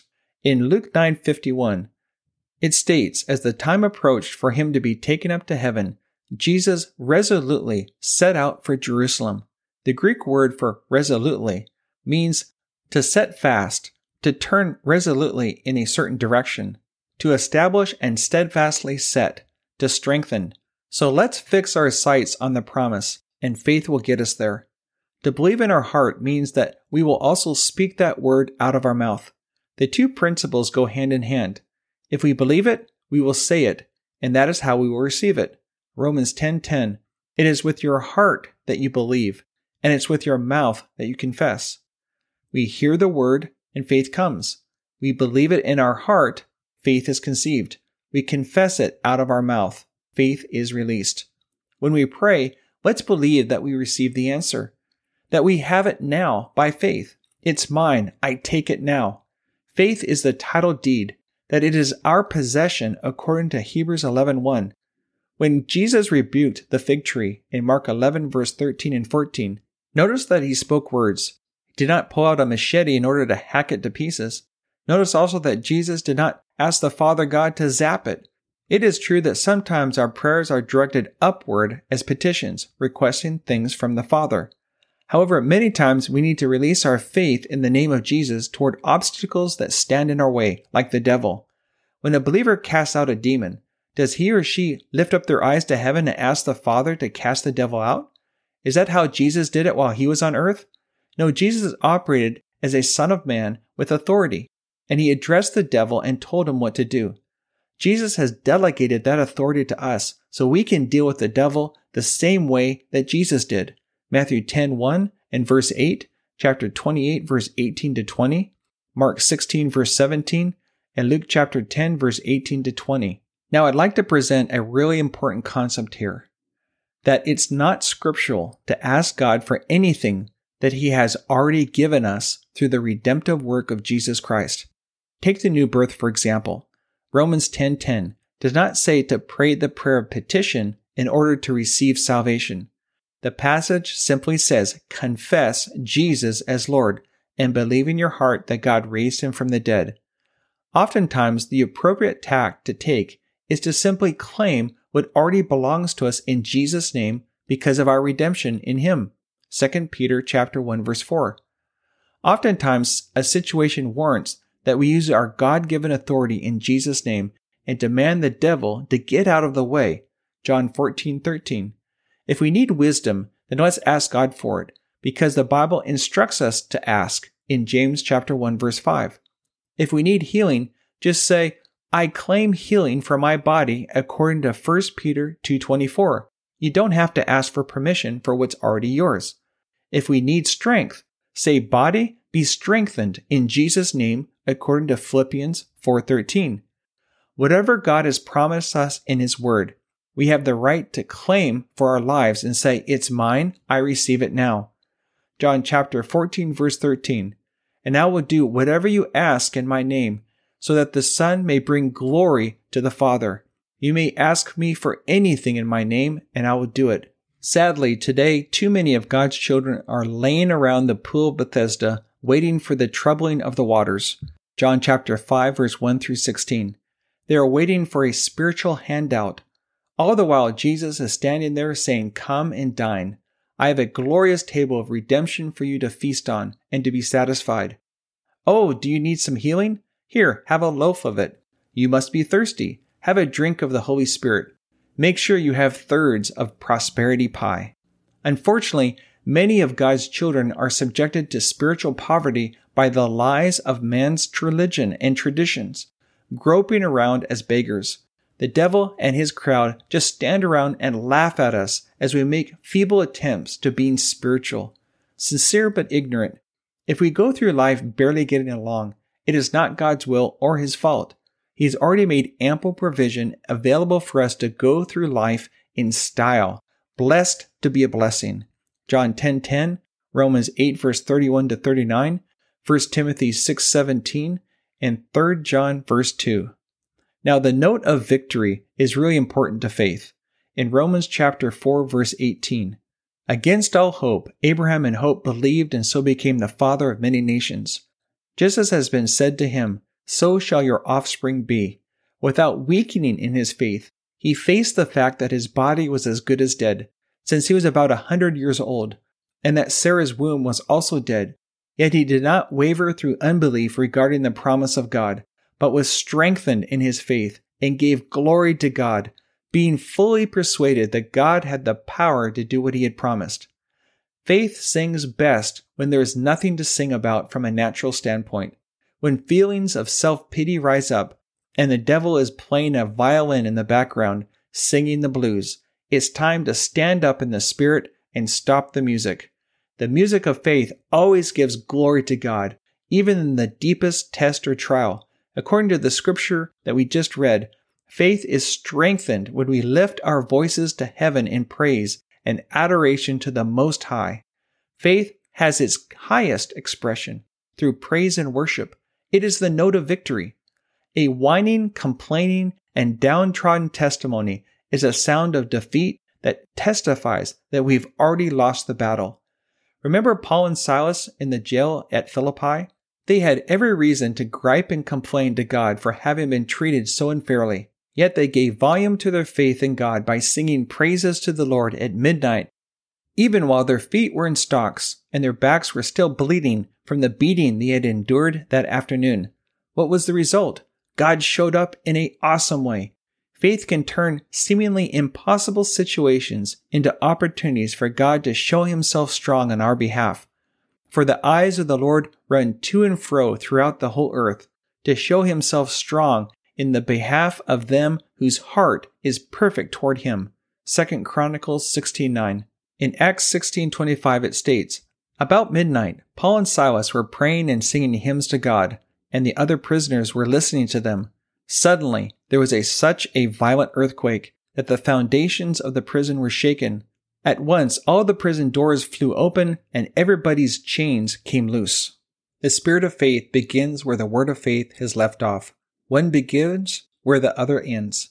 Once we have faith in our heart, thanks to meditating on God's word, it's now time to release that faith into a positive confession that is consistent until the manifestation of the promise.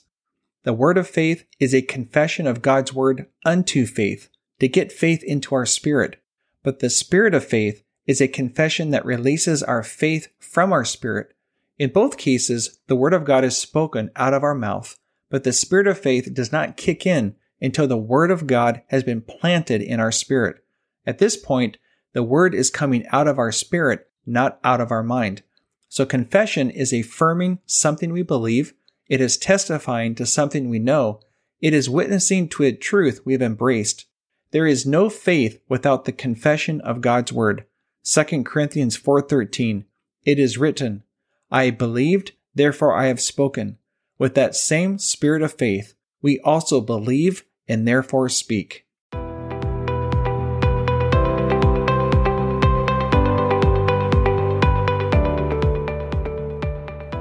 I highly encourage you to continue listening to the Word of Life Study Series podcast and encourage your friends to tune in as well. The Scriptures encourage us in Acts chapter 17, verse 11, to receive the message with great eagerness and to examine the Scriptures every day in order to confirm the truth that you're hearing. God's Word is our final authority for all matters that pertain to life and godliness. I'd like to close this episode by praying over you according to Ephesians chapter 1, verse 17. I keep asking that the God of our Lord Jesus Christ, the glorious Father, may give you the spirit of wisdom and revelation so that you may know him better. I pray also that the eyes of your heart may be enlightened in order that you may know the hope to which he has called you, the riches of his glorious inheritance in the saints, and his incomparable great power for us who believe. That power is like the working of his mighty strength which he exerted in Christ when God raised him from the dead and seated him at his own right hand in the heavenly realms, far above all rule, authority, power, and dominion, and every title that can be given, not only in this present age, but also in the one to come. And in chapter 2, verse 6, "And God raised us up with Christ and seated us with him in heavenly places in Christ Jesus." Be blessed and see you soon.